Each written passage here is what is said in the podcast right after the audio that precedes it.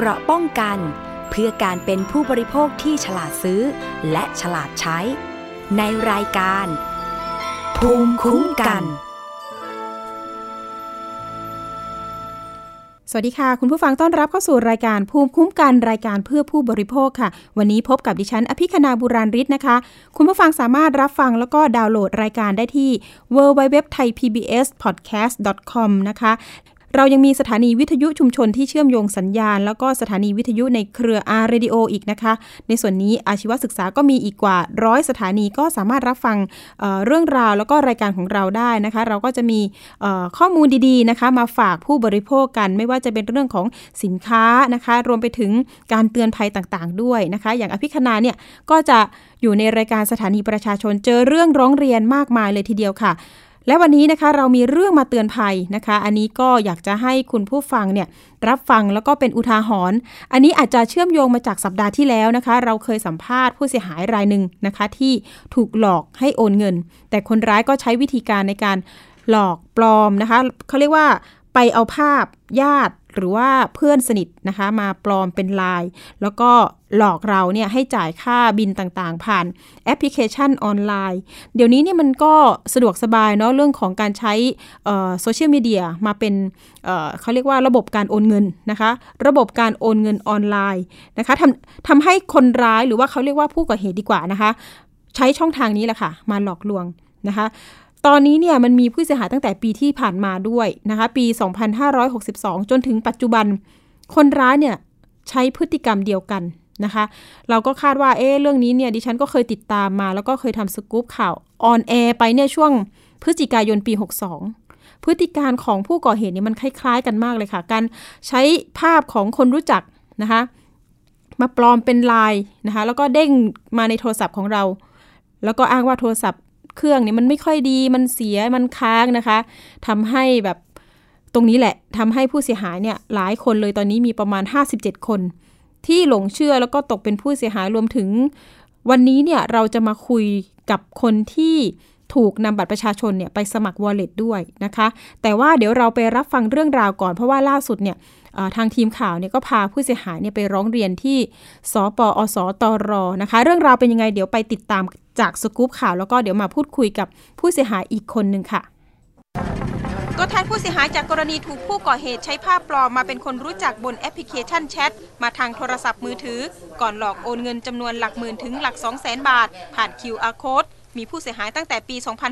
2562 มาจนถึงปัจจุบันรวมกว่า 50 คนแล้ว ความเสียหายเกือบ 2 ล้านบาท แต่ยังไม่สามารถจับกลุ่มตัวผู้ก่อเหตุไซเบอร์รายนี้ได้ ต่างจึงรวบรวมเอกสารหลักฐานเข้ายื่นเรื่องต่อศูนย์ปราบปรามอาชญากรรมทางเทคโนโลยีสารสนเทศ สำนักงานตำรวจแห่งชาติ หรือสอปอสตร เพื่อขอให้ช่วยเหลือสืบสวนเรื่องนี้อย่างเร่งด่วน ก่อนจะมีผู้เสียหายรายต่อไปหนึ่งในผู้เสียหายเล่าว่าเกิดเหตุตั้งแต่วันที่ 14 สิงหาคมปีที่ผ่านมา ต้องสูญเงินไปกว่า 60,000 บาท โดยผู้ก่อเหตุใช้ภาพเพื่อนสนิททักแชทมา โดยสันนิษฐานว่าน่าจะไปศึกษาข้อมูลจาก Facebook จากนั้นแชทมาบอกว่าโทรศัพท์เสีย และขอให้จ่ายค่าบัตรเครดิตให้ จากนั้นผู้ก่อเหตุให้จ่ายเงินผ่าน QR code พอผู้เสียหายจ่ายเงินเสร็จแล้วไม่ปรากฏชื่อบัญชีปลายทาง แต่มีข้อความว่า 123 Service ซึ่งเป็นบริการจ่ายบินค่าต่างๆ นอกจากนี้ยังพบเส้นทางการเงินของผู้เสียหายส่วนใหญ่ ถูกโอนไปยังการซื้อขายสินค้าผ่าน Lazada แต่ผู้ก่อเหตุมักแจ้งยกเลิกการสั่งซื้อสินค้าทุกรายการ เพื่อได้เงินคืนไปยัง Lazada Wallet ที่ผู้ก่อเหตุสมัครไว้ บางคนพบว่าเงินถูกนำไปซื้อเกมออนไลน์ทำให้เขาเนี่ยเอาบัตรเครดิตวงเงินของเราเนี่ยไปใช้จนหมดแล้วค่ะ ซึ่งจากที่เขาซื้อเนี่ยคือเขาก็ไปซื้อพวกบัตรเติมเกมค่ะ บัตรเติมเกมที่การส่งการส่งเนี่ยไม่ต้องมีการส่งสินค้าที่เป็นตัวสิ่งของนะคะ ก็คือเพียงแค่ร้านค้านั้นอะส่งพินโค้ดเข้าไปนะคะ ไปยังอีเมลของคนที่สั่งซื้อ นั่นถือว่าการซื้อสำเร็จแล้ว ฉะนั้นระยะเวลาการรอคอยว่า เราจะยับยั้งก่อนที่สินค้าจะไปถึงเนี่ย โอกาสแทบเป็นศูนย์เลยค่ะผู้เสียหายคนล่าสุดเกิดเหตุเมื่อวันที่ 21 มิถุนายนที่ผ่านมา เธอเล่าว่าผู้ก่อเหตุทักแชทไลน์และคุยข้อมูลต่อเนื่อง เหมือนที่สนทนากันผ่าน Facebook จากนั้นอ้างว่าโทรศัพท์ค้าง ต่อด้วยให้ช่วยจ่ายบิน 2 รายการ รายการแรก 8,500 บาท รายการที่ 2 7,500 บาท และอ้างว่าจะคืนเงินให้ทันที ผู้เสียหายมารู้ตัวอีกครั้ง เมื่อเพื่อนตัวปลอม ให้โอนเงินครั้งที่ 3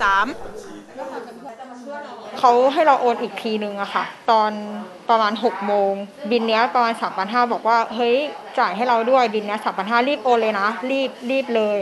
เราก็เลยโทรกลับไปหาเพื่อนเราว่า โทรศัพท์นะคะ กลับไปหาเพื่อนเราว่าเฮ้ย ให้เราโอนบินเนี้ยโอนได้ไหมโอนได้เลยไหมสามพันห้าเพื่อนเราตอบกลับมาว่า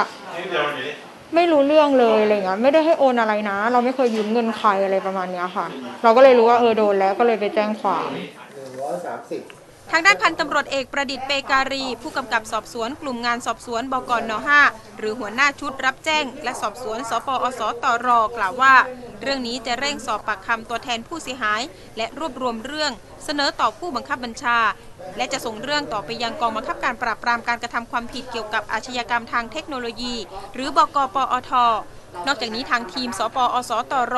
จะช่วยสืบสวนอีกทางหนึ่ง เพื่อตรวจสอบเส้นทางการเงินของผู้กระทำความผิด อีกทั้งฝากเตือนประชาชนอย่าหลงเชื่อการใช้โซเชียลมีเดีย หรือแอปพลิเคชันแชทต่างๆ โดยเฉพาะการขอให้โอนเงิน ควรโทรศัพท์ หรือวิดีโอคอลให้เห็นหน้า ยืนยันตัวตนให้ชัดเจนก่อน อภิคณาบุราริศไทย PBS รายงาน ค่ะเมื่อวานนี้นะคะเราก็มีการนำเสนอเรื่องนี้นะคะ ก็มีกระแสเเขาเรียกว่า Facebook Live เนี่ยมีคนชมเนี่ยก็มีเรื่องราวนำเสนอมาเสนอว่าเฮ้ย มันมีหลอกแบบนี้ด้วยเหรอนะคะ บางคนก็บอกว่าเฮ้ยจับให้ได้หน่อยเหอะ โจรโซเชียลเนี่ยนะคะ จริงๆเนี่ยเขาคงจะมันมีเทคนิคไม่ให้สาวถึงตัวเขานะคะ ผู้ก่อเหตุรายนี้ สาวถึงตัวเขาไปปุ๊บ ปรากฏว่าไปเจอแพะนะคะ แพะในที่นี้เนี่ยอาจจะเป็นคนที่ถูกหลอกเอาบัตรประชาชนเนี่ยไปเปิดวอลเล็ตด้วยด้วยซ้ำนะคะ คนนี้แหละค่ะ เดี๋ยวเรามีสายของแพะคนนี้ แพะหรือเปล่านะคะ เดี๋ยวเราไปสัมภาษณ์กันค่ะ สวัสดีค่ะ คุณนุสรานะคะ สวัสดีค่ะ สวัสดีค่ะสวัสดีค่ะ คุณนุสราอยู่จังหวัดนครราชสีมานะคะ เมื่อวานนี้นะใช่ค่ะก็เดินทางมาออกอากาศ รวมถึงเธอก็อยากบอกว่าฉันมาแสดงความบริสุทธิ์ใจนะคะ ต่อสื่อด้วยแล้วก็เอ่อเมื่อวานนี้เนี่ยเห็นว่าได้เข้าไปให้ปักคำที่ตำรวจด้วยใช่ไหมคะ คุณนุสรา ใช่ค่ะ ใช่ค่ะ ค่ะ ให้กับคุณนิดานะคะคุณนุสรานี่ ปีที่แล้วแล้วใช่ไหมคะที่เกิดเหตุการณ์แล้วก็ได้รับความเดือดร้อน อันนี้เล่าให้ฟังหน่อยค่ะว่า เริ่มต้นของที่มาที่ไปของปัญหานี้ค่ะ คุณนุสราเกิดจากอะไรค่ะค่ะก็คือเอ่อมันเรื่องมันเกิดตั้งแต่ปีเอ่อปีหกสองเดือนสิงหาค่ะ ก็คือคนร้ายปลอมไลน์เข้ามา หลอกให้โอนเงินชำระค่าสินค้าให้ โดยหลอกโอนผ่านเอ่อบัญชีบริษัทแอร์เพย์แห่งประเทศไทย โอนไปจำนวนห้าครั้งค่ะ ค่ะ อันนี้เราทำไมเชื่อเขาว่าเป็นเพื่อนของเราจริงก็คือว่าเอ่อคนร้ายปลอมในนัดเนียนมากทั้งคำพูดหรือว่าค่ะการการการที่พิมพ์อะค่ะ แล้วคนร้ายก็รู้ว่าเอ่อครอบครัวของเพื่อนทำธุรกิจอะไรอะไรอย่างเงี้ยค่ะอืมเราเลยไม่ไม่ได้เอกใจว่าเอ่อค่ะเป็นคนร้ายค่ะๆอืมที่เขา add เรามาได้เพราะอะไรคะ คุณนุสรา add มาเป็นเพื่อนก็เราคือว่าเขา เขาปลอมไลน์เอารูปเอารูปโปรไฟล์เพื่อนนะคะเข้ามาในไลน์แล้วก็แจ้งบอกว่าโทรศัพท์มีปัญหานะ เปลี่ยนไลน์ใหม่อะไรอย่างเงี้ยค่ะ ค่ะเขาได้ไอดีไอดีไลน์มาจากไหนคะอันนี้บอกได้ไหมก็คือก็คือดิฉันอะคือเปิดไอดีไลน์เป็นสาธารณะ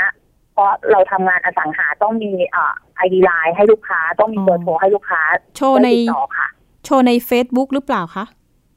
ค่ะ Facebook ทั้ง Facebook และไลน์ค่ะ อ๋อ เนี่ยค่ะ ส่วนใหญ่เนี่ยทางผู้เสียหายที่ดิฉันสัมภาษณ์มาเนี่ยส่วนมากก็จะเป็นเหมือนกับเขาเรียกว่าอะไรนะทำธุรกิจเล็ก ๆ นะคะ บางทีกลางๆอะนะคะ ทั้ง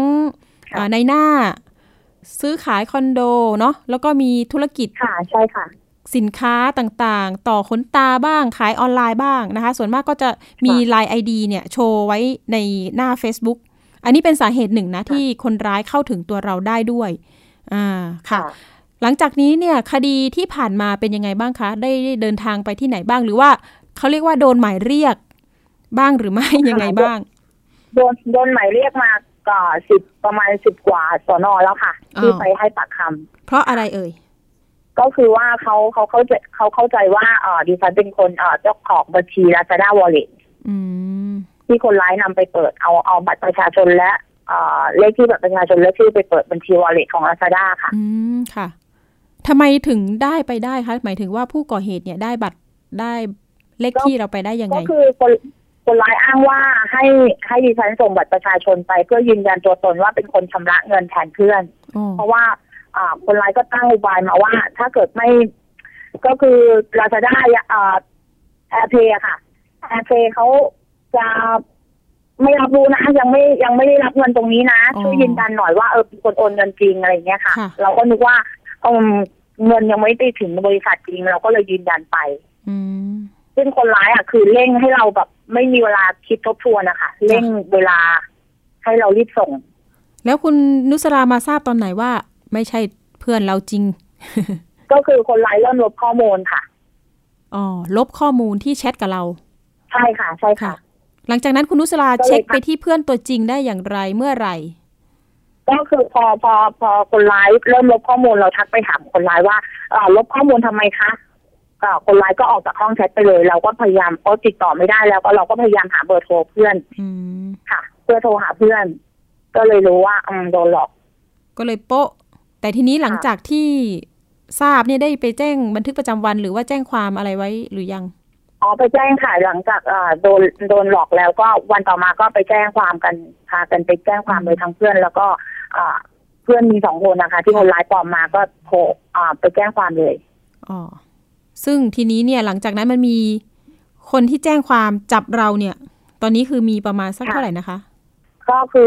เอ่อมีหมายเรียกมาประมาณสิบกว่าสนอแล้วค่ะ อืมคุณนุสราทราบขั้นตอนไหมคะว่าคนร้ายมันได้เงินสดออกไปหรือว่าเงินที่มันโอนเข้าไปใน wallet มันสามารถใช้อะไรยังไงได้บ้าง ก็คือว่าตอนนี้ ตอนนี้คือไม่ทราบอะค่ะ เพราะว่าอยู่ในช่วงของเอ่อเจ้าหน้าที่ตำรวจตามสืบคดีอยู่อะค่ะ แต่ว่ามันก็คดีคือท้องที่มันเอ่อเหมือนการทำงานประสิทธิภาพมันอาจจะไม่ไม่ไม่ไม่ชำนาญอาจจะช้าไปอะค่ะอ่าใช่ค่ะ คดีมันอาจจะซับซ้อนไหมคะใช่ค่ะ คดีซับซ้อนมากค่ะ เพราะว่าคนร้ายเอ่อเปิดบัญชีวอลเล็ตซึ่งเป็นชื่อบัตรประชาชนดิฉัน แต่ว่าเบอร์โทรและอีเมลเป็นของคนอื่น ซึ่งไม่ใช่ของดิฉันเลย ค่ะ เวลากรอกข้อมูลสมัคร Lazada Wallet เนี่ย มันจะต้องกรอกเลข 13 หลักบัตรประชาชน แล้วก็ไอดีบัตรด้านหลังด้วยของบัตรประชาชนใช่ค่ะแล้วก็ต้องมีใช่ค่ะอีเมลด้วยใช่ไหม แล้วก็มีเบอร์ติดต่อ ใช่ค่ะ อืม ทีนี้อีเมลนั้นเราก็ยังไม่สามารถจะทราบได้ว่าเป็นอีเมลใครใช่ไหมใช่ค่ะ คนร้ายนำนำบัตรประชาชนไป แต่ว่าอีเมลนี่คือคนร้ายเปลี่ยนไปเป็นสิบเลยค่ะอ๋อแล้วก็เบอร์โทรก็เปลี่ยนไปเป็นค่ะสิบเลย อืมอืมบางคนเนี่ยผู้เสียหายบางคนบอกว่าเส้นทางเขาเรียกว่าไปซื้อเกมออนไลน์ เกมออนไลน์ใช่ค่ะบางทีเขาบอกว่ามันเป็นรหัสไอไอพีต่างประเทศด้วยนะ แล้วก็บอกโอ้โหใช่ค่ะใช่ค่ะหรือโจรจะเป็นคนต่างชาติเหรอ ไม่น่าจะใช่ไหมแต่ทีนี้การแชทเนี่ยมันจะเป็นภาษาไทยเนาะเวลาคุยกันใช่ค่ะภาษาใช้ไทยเป็นภาษาไทยค่ะอ่าได้โอเค ตอนนี้เนี่ยเราก็ยินดีที่จะให้ข้อมูลกับทางตำรวจสปอสตรใช่ไหมคะ ยินดีค่ะยินดีค่ะอืมตอนนี้บอกความทุกข์ใจนิดนึงว่าที่ผ่านมาเนี่ยเราเดือดร้อนแค่ไหนที่ถูกผู้ก่อเหตุทำแบบนี้ ก็คือเดือดร้อนมาก เพราะว่ามันเอ่อไปให้ปากคำอะค่ะ คือไกลที่สุดก็คือมีเพชรบุรีมีเอ่อมุกดาหารอะไรอย่างเงี้ยค่ะ ต้องอืมเสียเวลาต้องเสียแบบอืมเสียเวลางานเสียค่ะเสียเงินเสียระยะทางแล้วแบบที่ที่สุดคือเราแบบเราเราทุกข์ใจคือ คือไม่รู้ว่าเมื่อไหร่มันจะจบสักทีอะค่ะ คนร้ายนำข้อมูลเราไปแบบเยอะมากๆอะค่ะอ๋อและทีนี้การขอให้ทางแอปพลิเคชันนั้นนะคะ Lazada เนี่ยมีการค่ะยกเลิกนะคะ wallet ของเราเนี่ยที่เป็นค่ะชื่อเราเนี่ยทั้งทั้งๆที่เราไม่ได้สมัครเองเนี่ย อันนี้เขายกเลิกให้เมื่อไหร่อย่างไร พอจะทราบไหมคะ ก็คือว่าเอ่อติดต่อเขาไป ติดต่อเขาไปนานมากค่ะ ติดต่อเขาไปตั้งแต่วันที่ 31 ตุลาแต่ทีนี้ เขาก็บ่ายเบี่ยงว่าจะส่งข้อมูลให้กับทางเอ่อฝ่ายกฎหมายอืมตลอด ก็โทรไปวันหนึ่งสามรอบสี่รอบอะค่ะค่ะ ส่งทั้งอีเมล ส่งทั้งเบอร์โทรไปเอ่อทั้งโทรไป แต่ทีนี้ก็ได้รับกลับมาก็คือว่าเอ่อจะส่งเรื่องให้ฝ่ายกฎหมายค่ะจนแม้กระทั่งว่าเราไปถึงอ่าไปไปอ่าให้ปากคำหรือว่าไปลงบันทึกประจำวันนะคะไปลงบันทึกประจำวันที่ปอท แล้วทางปอทเจ้าหน้าที่ปอทค่ะ เขาทำหนังสือไปที่ลาซาด้าลาซาด้าถึงทำหนังสือตอบกลับมาว่าอ่าส่งอีเมลกลับมาว่าได้ปิดบัญชีของเราแล้วอืมอือฮึค่ะค่ะ และมีการส่งข้อมูลนอกเหนือจากนั้นไหมที่ว่ามันเจาะลึกไปถึงเจ้าของอีเมลจะอะไรอย่างเงี้ยทางปอทได้ทำหนังสือถามต่อเนื่องให้ไหมก็ทางทางปอททำหนังสือสอบถามไปทางลาซาด้าแต่ว่าก็คือเป็นเป็นเป็น ไอพีของผู้เสียหายอะค่ะ ที่สั่งสินค้า แต่ว่าไม่ได้ระบุวันและเวลามาอืมได้แค่นั้นนะคะ ค่ะ โอ้โห นี่ก็เป็นการบ้านให้ตำรวจเลยนะในการสืบสวนอ่าใช่ค่ะนี่มันจะถึง คือทีนี้เนี่ยเราก็มีประสานประสานไปที่ทางพันตำรวจเอกกฤษณะพัฒนาเจริญเนาะท่านเป็นรองโฆษกสำนักงานตำรวจแห่งชาติ เพื่อที่จะแบบมาให้คำรับรองนิดนึงว่านะคะ ทางเจ้าหน้าที่ตำรวจเนี่ยตอนนี้ก็คือ มันมีการตั้งศูนย์ สปอสตรเนี่ยก็คือมันมีมาตรการที่จะมาช่วยเหลือผู้เสียหายทางด้านออนไลน์โดยตรง ผู้เสียหายที่ถูกเอ่ออาชญากรรมทางเนี้ยโดยเฉพาะนะคะ ตอนนี้เนี่ยเราก็เป็นสื่อกลางให้เพื่อที่จะประสานเนาะว่าช่วยเหลือหน่อย เพราะว่าเคสนี้เนี่ยเราเคยติดตามมาตั้งแต่ปี 62 คดียังค่ะไม่สามารถสืบจับคนร้ายตัวจริงได้ ปรากฏว่ามาเจอพี่นุสรานี่แหละว่าอ้าวบัญชีมาถึงพี่ได้ยังไง อะ ทีนี้ก็โดนหลอกอีก นะตรงนี้นี่ทางท่านกฤษณะก็บอกว่าเอ่อจะเร่งรัดคดีให้นะคะ เป็นนโยบายของพบตรอยู่แล้วนะคะ จะเร่งรัดในการสืบสวนให้นะคะ แล้วก็มีการเตือนภัยด้วยนะคะ ว่าอย่าหลงเชื่อเนาะในเรื่องของค่ะคนร้ายตัวจริงตัวปลอมเนี่ยตอนนี้คือโซเชียลมีเดียเนี่ยค่อนเขาเรียกว่าเข้าขั้นที่ต้องระมัดระวังในการใช้มาก ๆ เลยนะคะอ่าสุดท้ายนี้อยากให้พี่นุสราเตือนภัยนิดนึงนะคะ เตือนภัยคุณผู้ฟังนิดนึงว่าเราจะค่ะ ใช้สติยังไงในการที่อะเราอาจจะเป็นคนใจดีแหละว่าให้เพื่อนยืมเงินนะคะ แต่ว่าในความใจดีเนี่ยมันอาจจะมีแฝงมานะคะอะเตือนภัยกันเลยแล้วกัน ก็คืออยากให้อ่าท่านผู้ฟังเอ่อถ้าเกิดมีใครขอร้องให้อ่าปลอมละหรือว่าทักไลน์เข้าไปขอยืมเงินอะไรอย่างเงี้ยค่ะ ให้โทรให้โทรเลย หรือไม่ก็วิดีโอคอลให้เห็นหน้าเพื่อนของเราเลยว่าเป็นเพื่อนของเราจริง ๆ หรือเปล่าค่ะ ค่ะค่ะ ตอนนี้อยากจะบอกถึงผู้เสียหายหลาย ๆ ท่านไหมคะว่าเอ่อดิฉันไม่ใช่คนร้ายตัวจริงค่ะ จะวอนขอให้เขาแบบทำยังไงดี เพราะว่าบางสอนอเห็นว่าเอ่อก็คือแทงเลยว่าพี่เนี่ยเป็นผู้ต้องหาให้แบบปั๊มลายนิ้วมือเลยว่าอย่างนั้น ค่ะใช่ค่ะใช่อันนี้อยากจะบอกผู้เสียหายเหล่านั้นยังไงบ้าง ก็คืออยากจะบอกผู้เสียหายว่า เออคือพี่ไม่ได้เป็นคนกระทำผิด ก็คือว่าคนร้ายปลอมปลอมลายเป็น ปลอมลายพี่ไป เอาเอาข้อมูลจากพี่ไป ก็คือก็ก็วอนแบบคล้ายๆกับว่าให้ให้ผู้ผู้เสียหายอะค่ะ ช่วยช่วยช่วยคิดและติดตรองนิดนึงว่าอืมนะเอ่อว่าใครเป็นผู้กระทำผิดอะไรอย่างเงี้ยค่ะ ก็คือว่าเราเราเราสูญเสียเวลาสูญเสียความรู้สึกแล้วแบบเออมันมันเหมือนมันบั่นทอนจิตใจมากเลยค่ะ การการที่แบบผิดพลาดไปครั้งเนี้ยค่ะ ค่ะค่ะอืมอืมครั้งนี้ที่ออกรายการไปนี่คิดว่าอะมีความหวังแล้วก็ทำให้ไม่ท้อขึ้นมาบ้างไหมคะ คุณนุสรามีความหวังค่ะ เหมือนเหมือนมีความรู้สึกว่าเหมือนแบบค่ะมันสู้มีช่องทางอะค่ะ ที่จะอ่าทำสืบตัวหาตัวคนร้ายได้ได้เร็วขึ้นอะไรอย่างเงี้ยค่ะ เหมือนมีความหวังมากค่ะๆได้เลยค่ะ ก็เดี๋ยวยังไงมีความคืบหน้ายังไงก็ประสานงานกันอีกครั้งหนึ่งนะคะ ตอนนี้ก็ได้กลุ่มผู้เสียหายนี่ค่ะก็ได้ค่ะรวมพลังกันอีกครั้งหนึ่งเนาะหลังจากที่ท้อถอยกันมาหลาย คือเขาเรียกว่าหลายเดือนอะนะ เพราะว่าครั้งที่แล้วค่ะเรานำเสนอข่าวไปเมื่อพฤศจิกายน อันนั้นจะเป็นรุ่นแรกเลยนะคะ คุณนุสราก็ไปอืมแสดงตัวตั้งแต่รุ่นแรกแล้วถูกไหมคะ ไปปอทค่ะใช่ค่ะกัน เอาละเรื่องนี้เนี่ยถึงมือตำรวจนะคะสำนักงานตำรวจแห่งชาติละนะคะ เพื่อที่เขาจะได้ประสานงานต่อกับปอทนะคะ เพื่อที่จะจะทำงานร่วมกันในการสืบจับนะคะ ถ้าเกิดจับได้เนี่ย เดี๋ยวเราทำข่าวอีกครั้งหนึ่งเลยนะคะ เอาละวันนี้ขอบคุณสายจากคุณยินนุดีสราค่ะนะคะ สวัสดีค่ะค่ะค่ะสวัสดีค่ะค่ะ เรื่องนี้นะคะมันก็จะมีการเราก็ประสานเนาะประสานไปที่ Lazada นะคะ ว่าจะชี้แจงยังไงประเด็นนี้ การสมัคร Wallet ทำยังไงนะคะเขาก็บอกว่า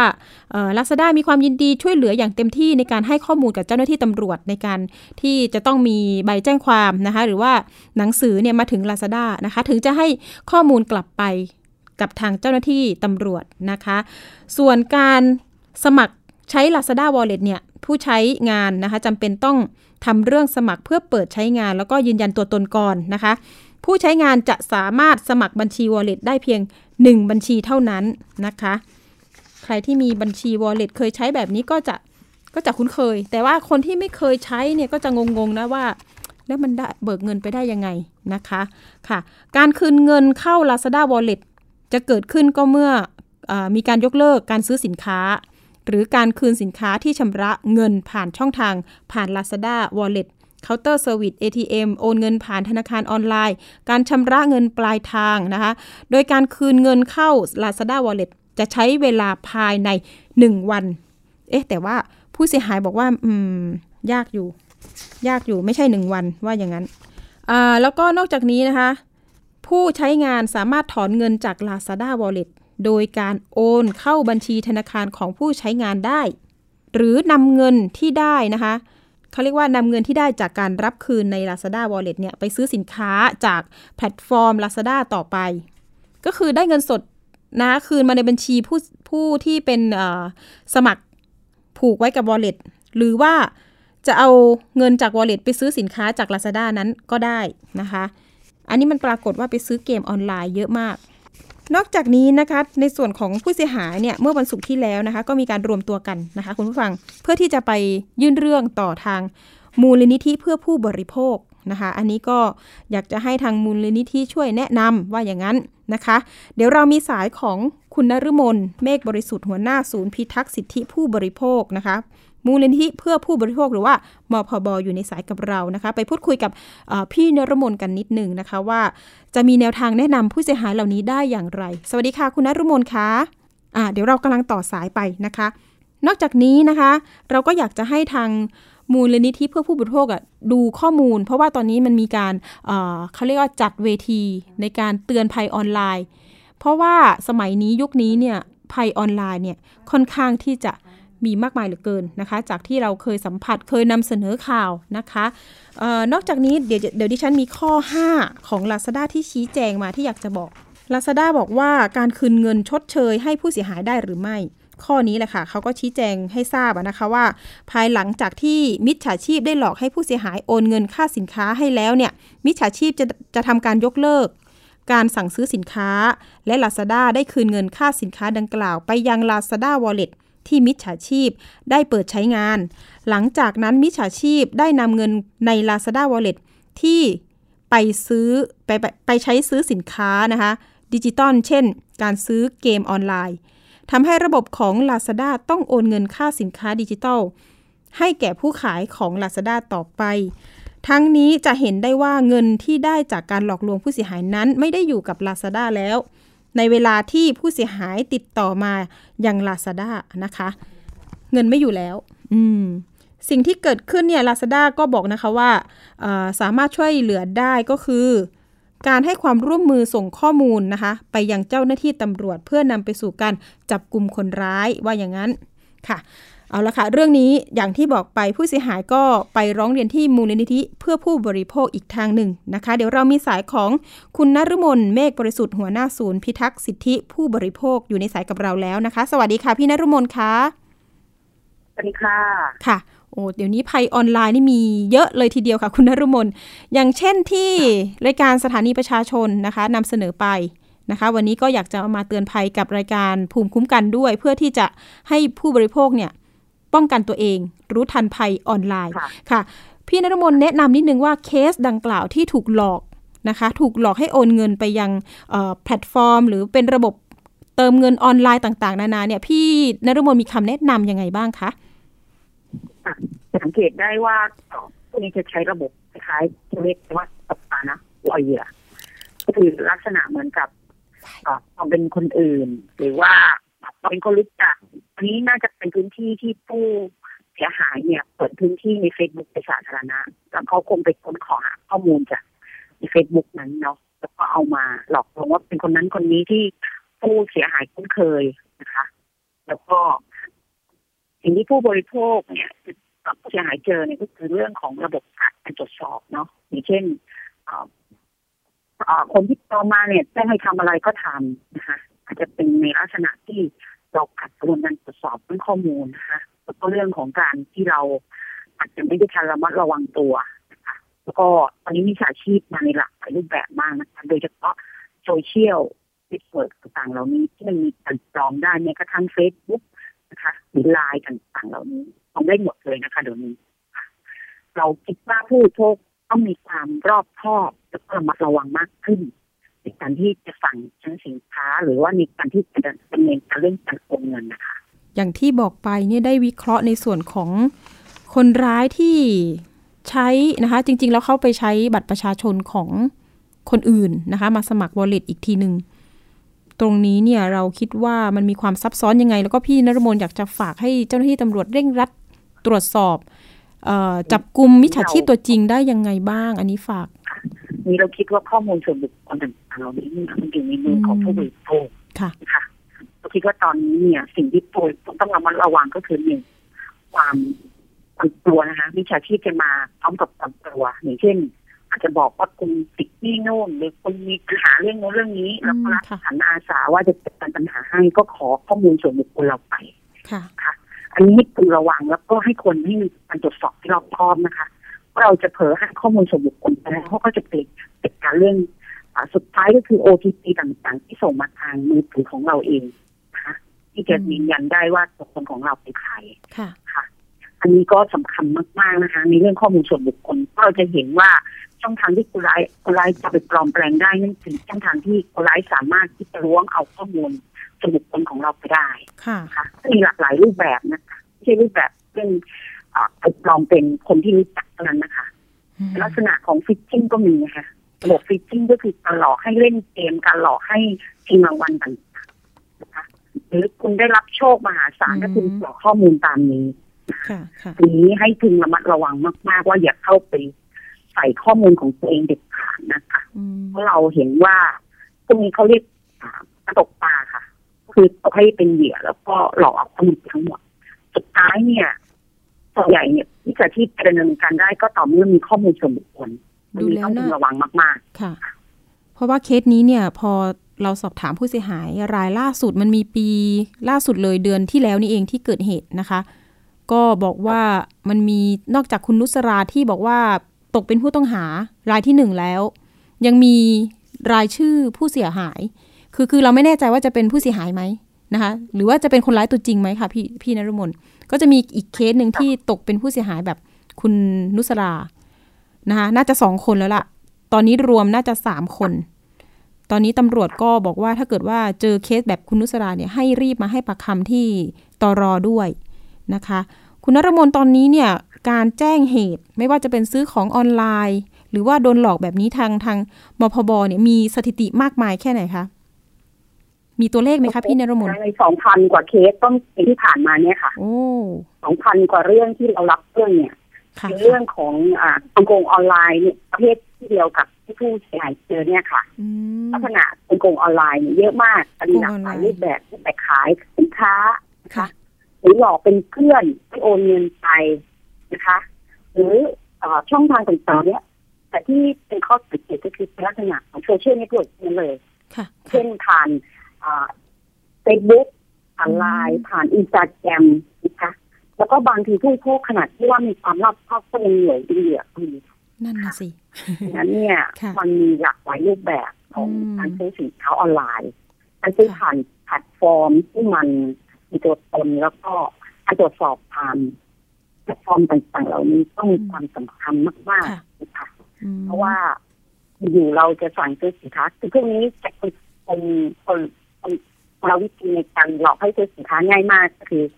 อก ราคาถูกกว่าท้องตลาดเป็นที่เป็นอย่างมากอย่างเช่น ราคาอาจจะถูกกว่าท้องตลาดครึ่งหนึงเลยอะไรเงี้ยค่ะนะคะหรือบางคนเนี่ยเอ่อก็เจอก็เจอว่าเป็นเพื่อนกันเอายืมตังค์หน่อยขณะที่จริงๆเนี่ยก็คนนี้ก็ทำงานอยู่กับเราอืมต้องมีการสังเกตกันว่าเอ๊ะทำไมเขาถึงต้องไลน์มายืมเนื่องที่จริง ๆเขาโทรมายืมก็ได้อืมหรอกไหมคะค่ะอ่าก็ ก็คือต่างๆ เหล่านี้มันเป็นลักษณะของมิจฉาชีพทั้งนั้นเลยอืมค่ะแล้วก็ตอนนี้เนี่ย ระบบการทำธุรกิจตอนนี้ก็มีความเขาเรียกว่าการจดทะเบียนข้อมูลหรือการจดทะเบียนการเปิดธุรกิจออนไลน์ต่างๆ เหล่านี้ ก็หน่วยงานรัฐก็ยังไม่ได้บังคับค่ะนะคะดังนั้นเนี่ยมาตรการการคุ้มครองผู้บริโภคก็เรียกว่า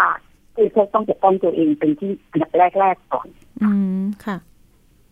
อันดับแรกเลยเพราะว่าตอนนี้กลยุทธ์ของผู้ก่อเหตุหรือว่ามิจฉาชีพนี่มันมันมีหลายรูปแบบนะคะ คุณคุณนรมนใช่ค่ะค่ะ ส่วนมีส่วนรูปกระทรวงแบบของเพื่อนมีในรูปแบบสินค้าค่ะค่ะ ตรงนี้เนี่ยมีการประสานกับทางกระทรวง ICT บ้างไหมคะว่า จะมีระบบป้องกันไหม DE ก็ได้ค่ะเป็นการจัดเวทีนะคะ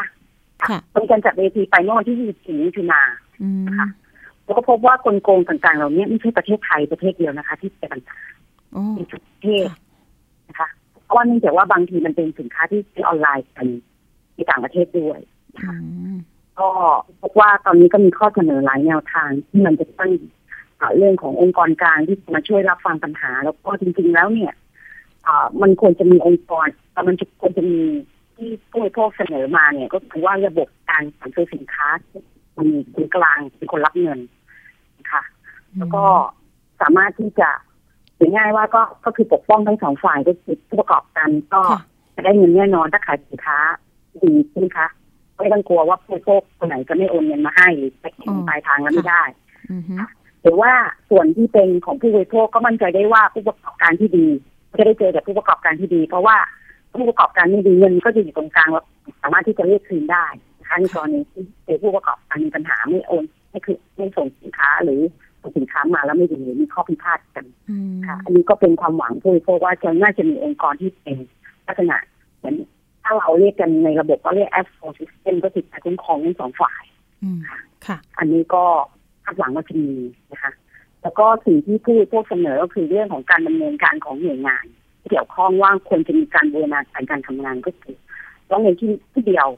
นะคะแล้วก็สามารถที่จะจัดการได้ทั้งหมดอืมนะคะอย่างเช่นอะเขาไปแจ้งความดำเนินคดีเนี่ย ตำรวจก็ควรจะประสานงานไปที่หน่วยงานต่างๆ เพื่อให้เกิดกระบวนการแก้ไขปัญหาให้กับผู้เสียหายทั้งหมดนะคะไม่ใช่ให้ผู้เสียหายต้องวิ่งไป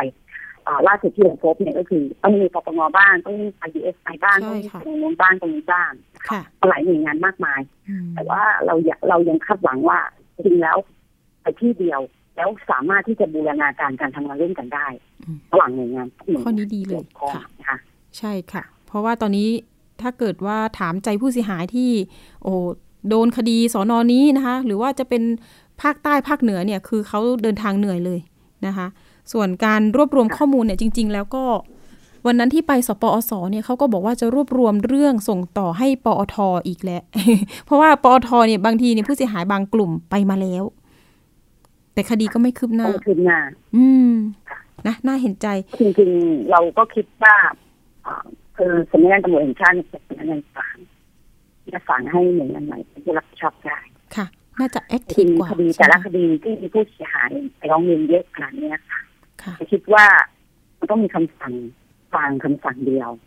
แล้วการสอบสวนคดีสามารถทำได้มีประเทศแล้วค่ะก็ส่งสำนวนมาที่ส่วนสอบสวนกลางอืมเพื่อให้ดำเนินคดีกับผู้ประกอบการที่เป็นมิจฉาชีพค่ะนะคะอันนี้ถือว่าเป็นการบูรณาการการทำงาน หรือไม่ใช่ต้องให้ประชาชนไปร้องขออันนี้มันอาจจะมีคำสั่งไปทั่วประเทศว่าให้ประชาชนไปแจ้งความได้ที่สถานีตำรวจอืมอยู่ในพื้นที่ค่ะในการซื้อออนไลน์ใช่ไหมคะจะเป็นการดำเนินไปเอาเป็นการดำเนินการออนไลน์อืมสถานที่เกิดเหตุส่วนใหญ่ก็อาจจะเป็นสถานที่ของที่บ้านของผู้บริโภคเองหรือ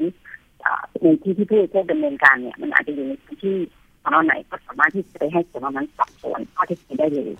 ค่ะค่ะก็ส่งข้อมูลมาที่ส่งกลาง อ่าอันนี้ก็เป็นเพื่อให้ดำเนินการต่อค่ะ ข้อมูลที่เสนอไปทางภาครัฐที่อยากจะให้บูรณาการร่วมกันนะคะ มีเขาเรียกว่า one stop service ได้หรือไม่ ใช่ไหมคะ คุณนรุมนอ่าเอาละค่ะคือหลักการแล้วก็อยากให้ค่ะมีการเร่งก็คือท่านถ้าเห็นว่ามีจำนวนของผู้เสียหายที่ถือว่ามีผู้ประกอบการแล้วเจอเนี่ยต้องจัดการโดยทันทีก่อนอืมเพราะว่าถ้าเรารอเนี่ยผู้เสียหายยิ่งเพิ่มมากขึ้น การซื้อออนไลน์เนี่ยเฟซนี้ก็เฟซใหม่ได้เลย ค่ะ มันก็มันก็จะสร้างความเสียหายให้กับผู้บริโภคเพิ่มมากขึ้นทุกวันค่ะค่ะเพราะฉะนั้นจะเร่งดำเนินการที่รวดเร็วนะคะแล้วก็เฉียบขาดแล้วก็ฉับไวเนี่ย มันจะทำให้ผู้ประกอบการทุกวิชาชีพเนี่ยมีการระมัดระวังมากขึ้นสิ่งที่คิดอีกเรื่องหนึ่งอันอีกเรื่องหนึ่งก็คือการต้องการเกิดกระบวนการต้อง ต้องการต้องการหมายถึงว่าให้ผู้ประกอบการที่ผู้ประกอบการที่จะจำหน่ายสินค้า หรือที่จะดำเนินธุรกิจอะไรก็แล้วแต่ทางระบบออนไลน์เนี่ยค่ะอืมต้องจดค่ะทะเบียนอันนี้ต้องถือว่าผู้ประกอบอะไรเนี่ยไม่จดทะเบียนจับได้เลยอย่างเนี้ยค่ะเราคิดว่าหลักการแบบนี้มันจะทำให้กระบวนการของมิจฉาชีพลดน้อยลง เพราะเขาเปิดเปิดการดำเนินการได้ยากอีกอย่างหนึ่งการดำเนินการแบบนี้มันต้องมีผลของผู้ประกอบการที่เราจะไปเอาผิดได้นะคะอืมหากว่า เขาดำเนินการโดยชุดตึงนะคะค่ะอันนี้ก็จะเป็นประเด็นที่ค่อนข้างที่เราคิดว่าคนทั้งหนึ่งต้องตามสองการทำงานที่เฉียบไวสามหน่วยงานรัฐบูรณาการการทำงานค่ะมันก็จะรวดเร็วขึ้นค่ะ อันนี้ก็จะฝากถึงหน่วยงานภาครัฐรวมถึงประเด็นหลัก ๆ เลยที่คุณนรุมนบอกว่าผู้เสียหายเนี่ย ประชาชนเนี่ยเป็นอันดับแรกเลยจะต้องเอ่อเขาเรียกว่ามีเป็นตัวเอง อ่าช่วยเหลือตัวเอง ป้องกันตัวเองนะคะ ไม่ให้ตกเป็นเหยื่อ นะคะ ต้องตรวจสอบให้ดีก่อน ก่อนที่จะมีการโอนเงิน คือเรื่องการโอนเงินเนี่ยเป็นเรื่องสำคัญมากนะคะ ก่อนเอ่อก่อนโอนเงิน ตรวจเช็คก่อนถูกไหมคะคุณนรมน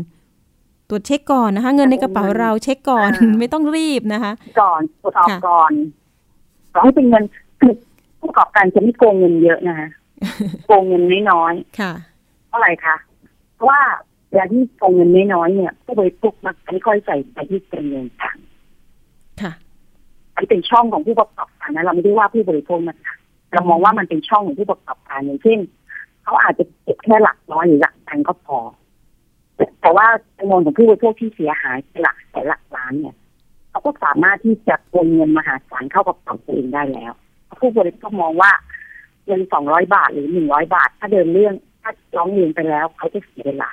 เขาก็จะพยายามเขาก็จะไม่ได้ใส่สนใจใส่ใจในการร้องเรียนเพราะฉะนั้นสิ่งที่ผู้บริโภคต้อง ต้องดำเนินการก็คือทุกคนต้องลุกขึ้นมาปกป้องสิทธิของตัวเอง ถ้าเกิดปัญหาแบบนี้ต้องรีบร้องเรียนค่ะเพื่อให้หน่วยงานรัฐเข้าไปจัดการปัญหาอืมค่ะหรือการตั้งกลุ่มแบบที่เห็นกันหรือว่าการเฟิร์สข้อมูลหรือรวมกลุ่มคนที่เจอปัญหาเหมือนกันเนี่ยค่ะคิดว่านี่เป็นพลังของผู้บริโภคที่ดีเลยค่ะค่ะนะคะที่จะช่วยกันจัดการปัญหา เพราะฉะนั้นใช่ร้อยสองร้อยไม่ใช่เรื่อง ที่มันจะทำให้ผู้ประกอบธุรกิจตอนนี้เขาใช้วิธีการว่าเขาคงน้อยๆแต่คงได้เยอะจำนวนคงเยมากอะ ทั่วประเทศๆเขาก็จะได้เงินมหาศาลค่ะเข้ากระเป๋าโดยที่ผู้บริโภคไม่ได้จัดการปัญหาหรือว่าไม่ได้ใส่ใจในการอืมจะร้องเรียนนะคะค่ะเขาก็เลยเอาช่องนั้นมาอ่ามาเรียกว่าองค์ประชาชนได้อ่าเป็นอาชีพหลักเลยนะคะ คุณนรมนมีอีกเรื่องหนึ่งที่จะสอบถาม พอดีมันมีเคสล่าสุดเลยนะคะ บอกว่ามี Facebook เนี่ย หลอกขายนมเขาเรียกว่านมวัวแดงที่เรียกติดปากกันอะเนาะนมเอ่อ วัวแดงบ้าง แล้วก็มีแพมเพิร์ดมีนมเด็ก ตอนนี้เนี่ย Facebook ชื่อว่า แพ้ทางแพ้ใจนะคะ ยังเปิดอยู่เลยค่ะคุณนรมน ตอนนี้เนี่ยมีผู้เสียหายประมาณ 100 คนทั่วประเทศไปสั่งซื้อนะคะ ผ่าน Facebook คนคนนี้เลยนะคะเอ่อแล้วก็มี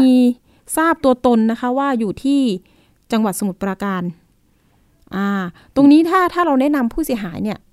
ถ้าจะรวมกลุ่มกันเยอะ ๆ เลยเนี่ย มันสามารถไปร้องเรียนกับทาง จะไปปอท หรือว่าไปปคบดี ในในลักษณะที่เสียหายจาก Facebook ที่โฆษณาขาย แต่ว่าเราไม่ได้สินค้า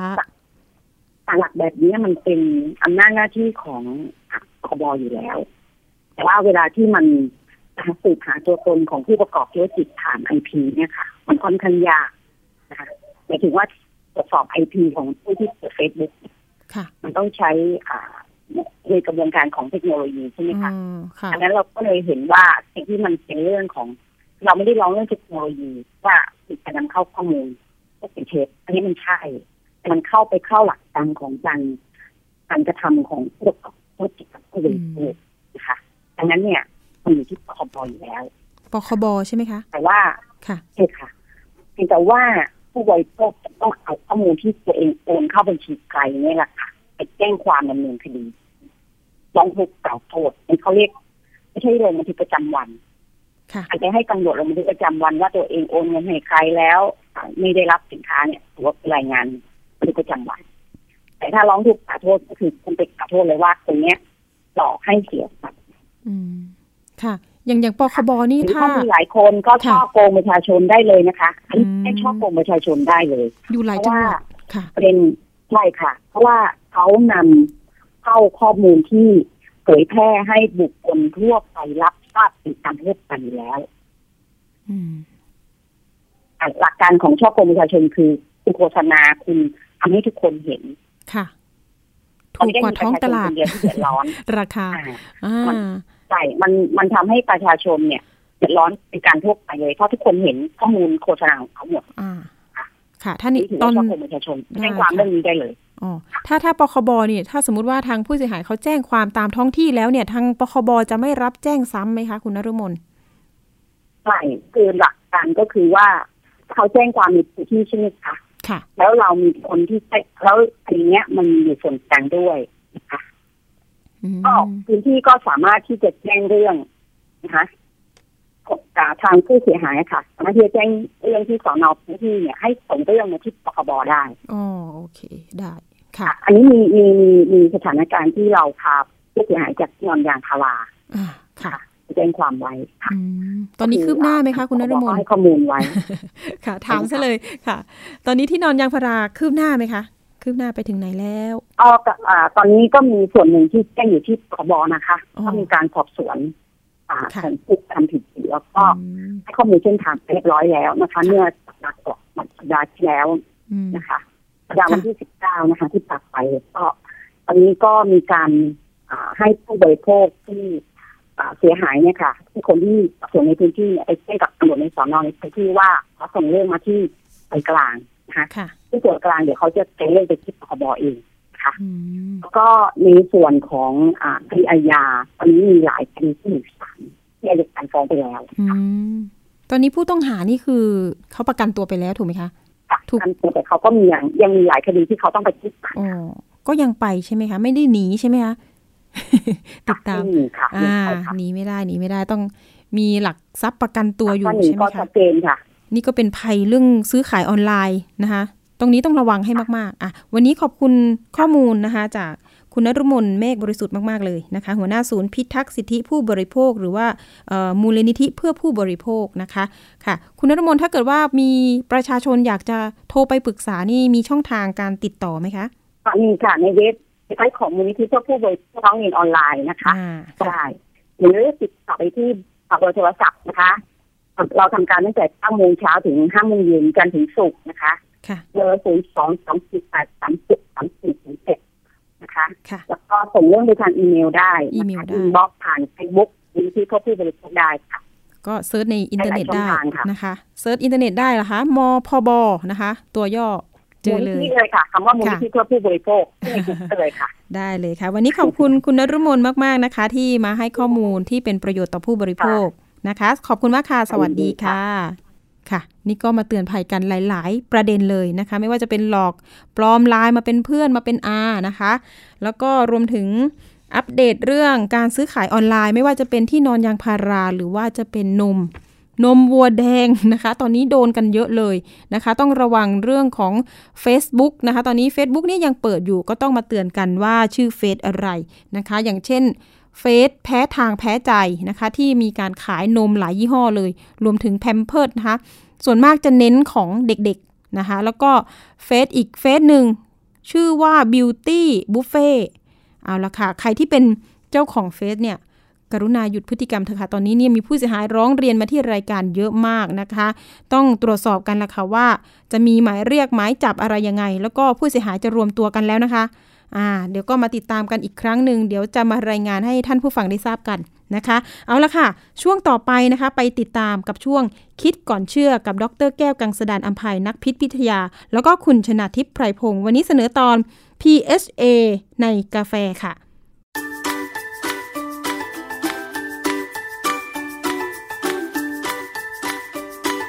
ช่วงคิดก่อนเชื่อ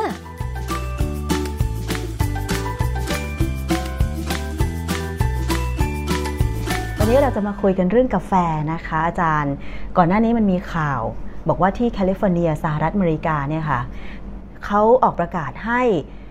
ร้านกาแฟทุกร้านจะต้องมีฉลาก หรือว่าจะต้องมีป้ายคำเตือนว่าถ้าบริโภคกาแฟแล้วอาจจะมีความเสี่ยงเป็นมะเร็งแบบนี้ค่ะ ซึ่งจริงแล้วมันมันเป็นยังไงคะ มันจริงหรือเปล่าอ๋อมันจริง เพราะว่าแคลิฟอร์เนียเนี่ยมันเป็นรัฐเดียวที่สนใจนะเป็นรัฐ สนใจเรื่องเกี่ยวกับสุขภาพประชาชนมากที่สุดอืมนะมันมีไออันหนึ่งเขาเรียกว่า proposition 65 proposition มันเป็นกฎหมายนะค่ะเป็นกฎหมายเกี่ยวกับว่า ถ้าสมมติสินค้าอะไรก็ตามที่มีสารก่อมะเร็งเนี่ยเอ่อผู้ผลิตหรือผู้จำหน่ายจะต้องบอกผู้บริโภคว่ามันมีนะอืมและอยู่จะเสี่ยงนะค่ะเพราะฉะนั้นถ้าแต่ความจริงมันก็ดีนะ คือพอบอกแล้วเนี่ย ถ้ามีใครเป็นมะเร็ง ไม่ว่าจะเพราะไอ้นี่ไอ้ไอ้สินค้านี้หรือเปล่าเนี่ย แล้วจะไปฟ้องเนี่ย เขาก็บอกเขาบอกแล้วอืมว่าอยู่ต้องเสี่ยงแล้วอยู่เสี่ยงเองค่ะเขาเขาไม่ได้บังคับให้ซื้อค่ะก็ฟ้องคงไม่ได้เหมือนกันนะเพราะอเมริกานี่เรื่องเรื่องกฎหมายนี่เรื่องการฟ้องร้องเนี่ยเป็นเรื่องธรรมชาติของชีวิตนะฟ้องก็จะรวยไปเลยก็มีนะค่ะหรือคนที่ถูกฟ้องก็จนไปเลยนะเพราะฉะนั้นไอ้ไอ้เพราะ position 65 เนี่ย มันก็มาถึงเรื่องของกาแฟ เพราะว่าจริงๆ อยู่ๆเนี่ยเอ่อศาลคงไม่ไปยุ่งเรื่องนี้ค่ะแต่ก็มี NGO เขามองว่า กาแฟเนี่ยกาแฟมีสารก่อมะเร็งจริงค่ะเพราะว่าเวลาเราคั่วเนี่ยไอ้ไอ้พวกองค์ประกอบของที่เป็นน้ำมันของกาแฟเนี่ยมันอยู่ในในเมล็ดกาแฟที่เขาเรียกว่า coffee bean เนี่ยค่ะมันก็จะออกมาโดนความร้อนแล้วก็มีควันขึ้นมาอืมควันนั้นก็จะลอยขึ้นไปก็ตกกลับลงมาค่ะเคลือบที่เมล็ดกาแฟนะซึ่งในควันเนี่ยมันก็จะมีทั้งกลิ่นหอมค่ะแล้วก็มีสารที่มีประโยชน์ เป็นเป็นสาร antioxidant ด้วยก็มีค่ะนะแล้วก็มีสาร polycyclic aromatic hydrocarbon ที่เป็นสารก่อมะเร็งค่ะนะเพราะฉะนั้นกาแฟเนี่ยมันก็จะมีสารที่มีประโยชน์ มีคาเฟอีนเกี่ยวกับความสดชื่นนะแล้วก็มีสารก่อมะเร็งที่ค่ะจะไปกระตุ้น ตับไตไส้พุงเราเนี่ยให้มีระบบเอนไซม์ทำลายสารพิษที่ขึ้นมาสูงขึ้นมาหน่อยหนึ่งพร้อมที่จะจัดการกับตัวอื่นค่ะถ้าเรากินกาแฟไม่มากเกินไปอืมเออผมจำได้สมัยที่ผมไปเรียนที่อเมริกาใหม่ๆเนี่ยเคยอ่านหนังสือ Newsweek นะเขามีบทความมาหนึ่งซึ่งเขาบอกว่า ถ้ากินกาแฟวันหนึ่งเกิน 47 แก้วสี่สิบเจ็ดแก้ว คือฝรั่งมันกินกาแฟเยอะจริงค่ะแล้วฝรั่งนี่เขากินกาแต่กาแฟฝรั่งเนี่ยอเมริกาโน่เนี่ยมันจะจางค่ะและจืดอ๋อก็เลยกินได้คือจริงๆเขาต้องการกินเพื่อให้ได้น้ำร้อนค่ะมันหนาวเนี่ยอ๋อกไปเหมือนแล้วเหมือนคนจีนชอบชงชากินถูกต้องเลย เพราะฉะนั้นเกิน 47 แก้วได้ เพราะฉะนั้นเขาบอกว่าถ้ากินเกิน 47 แก้วเนี่ยจะมีความเสี่ยงต่อการเป็นมะเร็งตับอ่อนสูงเป็นสองเท่าของคนปกติอืมนะแต่ว่า อย่างที่บอกกาแฟเขาอเมริกาโน่มันไม่อร่อยอะนะมันมันใช่เขากินเพื่อให้ได้ความร้อนแล้วก็ดีกว่ากินน้ำร้อนค่ะนะเท่านั้นเอง เพราะฉะนั้นก็ก็ก็รู้ว่าเออกาแฟนี่มีสารก่อมะเร็งนะแต่ว่าในทฤษฎีที่เราเรียนมาก็รู้ว่าอ๋อสารก่อมะเร็งเนี่ยมันก็มีประโยชน์แหละในแง่หนึ่งในในปริมาณหนึ่งคือสารเคมีทุกอย่างมีทั้งคุณทั้งโทษค่ะ จริงๆถ้าผมบอกว่า ผักชีหรือเครื่องเครื่องเทศที่เราบอกว่าต้านมะเร็งต่อสู้มะเร็งอะไรก็ตามเนี่ยนะจริงๆ แล้วไอ้ตัวที่เป็นประโยชน์ในนั้นแหละคือสารก่อมะเร็งอืมธรรมชาติเป็นสารก่อมะเร็งธรรมชาติในตำรา มีตำราเล่มหนึ่งที่ผมค่ะตอนนั้นใช้สอนหนังสือเด็กเนี่ย เป็นตำราที่คนญี่ปุ่นเป็นคนเขียนเนี่ยนะแต่เขียนเป็นภาษาอังกฤษเนี่ยเขาก็มี list ของสมุนไพรต่างๆ เลยที่มีสารก่อมะเร็งค่ะเราดูแล้วโอ้โหมะม่วงก็มีมะม่วงที่กินมะม่วงสุกก็มี แต่ว่าค่ะจริงๆมะม่วงสุกก็เป็นอาหารที่เราถือว่า ลดความเสี่ยงมะเร็งได้ค่ะนะก็หลาย ๆ อย่างมะม่วงแม้กระทั่งไอ้ไอ้อะไรเม็ดกะวานการพลูค่ะที่พวกเครื่องเทศทั้งหลายเออที่เราเอามาใช้ต้มเพื่อเอ่อทำให้อาหารอร่อย และลดความเสี่ยงมะเร็งเนี่ย ถ้าเอาปริมาณสูง ๆ ไปให้สัตว์ทดลองกินเนี่ยมันเป็นมะเร็งเหมือนกันอ๋อเหมือนกับเราพูดถึง genistein ที่อยู่ในถั่วเหลืองค่ะที่เราบอกว่า genistein เนี่ยมันมันป้องกันมะเร็งเต้านมได้ ปริมาณสูงๆที่เขาเคยไปให้สัตว์ทดลองกิน สัตว์ทดลองเป็นมะเร็งเต้านมอ๋อเพราะฉะนั้นอันอันอย่างกรณี genistein เนี่ยผมถึงมองว่า ถ้าใครกำลังกินผลิตภัณฑ์เสริมอาหารที่เป็น genistein เม็ดเนี่ยนะซึ่งมันโดสสูงมากนะค่ะคุณเสี่ยงอืมเสี่ยงเสี่ยงในเรื่องของมะเร็ง เสี่ยงในเรื่องของการแท้ง เพราะว่าอะไรไอ้เจ้าจินิสตีนเนี่ยมันมีคุณสมบัติตัวหนึ่งคือมันตัดท่อน้ำเลี้ยงเซลล์มะเร็งได้ค่ะนะในในระดับหนึ่ง ที่เราบอกว่าจินิสตีนในถั่วเหลืองป้องกันมะเร็งได้ไง มันไปตัดท่อน้ำเลี้ยงได้ นั่นคือปริมาณธรรมชาติที่เรากินเข้าไปค่ะแต่ถ้าปริมาณมันสูงเนี่ย มันสามารถไปตัดท่อน้ำเลี้ยงเด็กได้เด็กอ่อนอืมเพราะว่าอะไรตัวอ่อนที่อยู่ในท้องเราเนี่ยในในท้องของผู้หญิงที่ท้องเนี่ย มันจะมีเส้นเลือดที่เป็นลกทำเป็นลกลกนี่มีเส้นเลือดเยอะมาก ที่จะดึงอาหารไปเลี้ยงเด็กค่ะแต่ความที่จินิสตีนเนี่ยมันมีคุณสมบัติในการตัดท่อน้ำเลี้ยงค่ะไปบล็อกไปหยุด เด็กก็อาจจะแท้งอืมเพราะฉะนั้น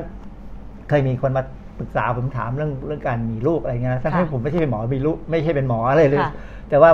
ทฤษฎีเนี่ยมันมีงานทดลองในสัตว์ทดลองอืมว่าถ้าสัตว์ทดลองเนี่ยกินจินิสตินระดับสูงเนี่ยมันแท้งลูกได้จริงอ๋ออัอัตราการออกลูกมันมีน้อยค่ะเพราะฉะนั้นถ้าใครกินอาหารพวกถั่วเหลืองเยอะ เป็นประจำอย่างพวกมังสวิรัตเนี่ยนะฮะแต่ถ้าคิดว่าอยากจะมีลูกเนี่ยต้องลดปริมาณถั่วเหลืองลงบ้างอืมลดลงก่อนนะค่ะอย่าเสริมค่ะอย่าไปอย่าไปโหลดมากช่วง อย่างน้อยช่วงสามสี่เดือนแรกเนี่ยที่ร่างกายเด็กต้องการอาหารจากผ่านลกเยอะๆเนี่ยนะแล้วพอเด็กแข็งแรงหรือพอคลอดลูกแล้วเนี่ย กลับมาเสริมอืมเจนิสตีนจากถั่วเหลืองเยอะค่ะๆ กินถั่วเหลืองนะ ไม่ใช่ไปกินเจนิสตีนนะไม่ใช่เพราะเจนิสตีนเนี่ยมันมีงานวิจัยผมเวลาผมสอนหนังสือเนี่ยบางทีจะพูดเนี่ยต้องไปค้นหาข้อมูลมาจนพอเจอข้อมูลพบว่าเขาทำวิจัยในสัตว์ทดลองเนี่ยเออ มันมีเหตุมีผลเลยว่ามันไปทำให้อัตราการออกลูกของสัตว์หนูทดลองเนี่ยน้อยลงนะค่ะฮะเพราะงั้นอันนี้คือเรื่องของไอ้ไอ้ออกนอกเรื่องไปจากกาแฟนะค่ะเพราะฉะนั้นไอ้ไอ้กาแฟเนี่ยที่ถ้าไปกินที่แคลิฟอร์เนียเนี่ยมันจะต้องมีการประกาศอืมนะเป็น proposition 65ค่ะซึ่งเข้าใจว่าออกตอนสมัยที่อาร์โนชวาสเนกเกอร์เป็นเป็นเป็นผู้ว่าการรัฐอ๋อผมผมจำได้เพราะผมชอบอาร์โน ค่ะ เพราะฉะนั้นแสดงว่าจริง ๆ แล้วการที่ผู้ประกอบการผลิตสินค้าแล้วก็บอกความจริงกับผู้บริโภคว่าอันนี้เเสี่ยงหรือไม่เสี่ยงแบบเนี้ยแทนที่จะมองว่าเป็นข้อเสียกลับกลายเป็นข้อดีซะมากกว่าใช่ไหมคะอาจารย์แต่แต่ความจริงเรื่องนี้เนี่ยมันเป็นบทเรียนที่ว่าทนายความของบริษัทกาแฟในแคลิฟอร์เนียเนี่ยมันไม่เก่ง มันไม่เก่ง คือเขามีคนเขียนบทความในในนิตยสารเนี่ยเขาก็คอมเมนต์บอกว่า มันไม่สามารถอธิบายอธิบายความให้ให้ผู้พิพากษารู้ว่ากาแฟมีประโยชน์ ที่ที่กาแฟที่ต้านมะเร็งได้เนี่ยเพราะสารก่อมะเร็งอย่างนั้นอือฮึคือไม่ไม่สามารถอธิบายวิชาการได้คือ อธิบายไปเรื่อย ๆ สารฟังแล้วคือคือฝรั่งเนี่ยการตัดสินเขาไม่ได้ตัดสินด้วยผู้พิพากษาเขาใช้ค่ะลูกขุนค่ะเพราะลูกขุนฟังไม่รู้เรื่องลูกขุนก็บอกไม่เอาแล้ว ถ้า proposition 65บอกว่าต้องเลเบลก็ต้องเลเบลก็ต้องค่ะต้องประกาศให้รู้ค่ะก็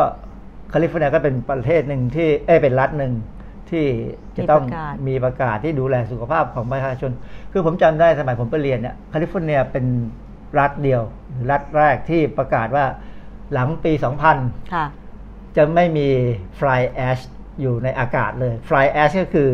ควันหรือข้าวเหมาที่มาจากการใช้ถ่านหินเผาอืมคือเขาจะแล้วเขาบอกว่ามันมันก็มาจากไอ้ไอ้ท่อท่อดีเซลด้วยค่ะเพราะฉะนั้นเขาบอกว่าภายในปี 2000 ตอนนั้นที่ผมไปเรียนนะ ผมไปเรียนปี 1978 ค่ะ ปี 2000 จะต้องได้รถไฟฟ้าหมด ค่ะ ซึ่งทำไม่ได้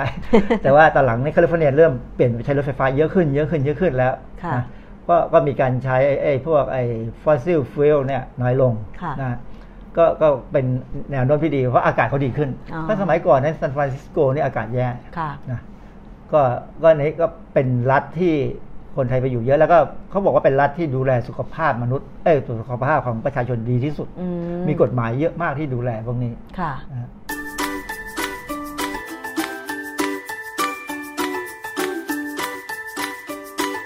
ช่วงคิดก่อนเชื่อ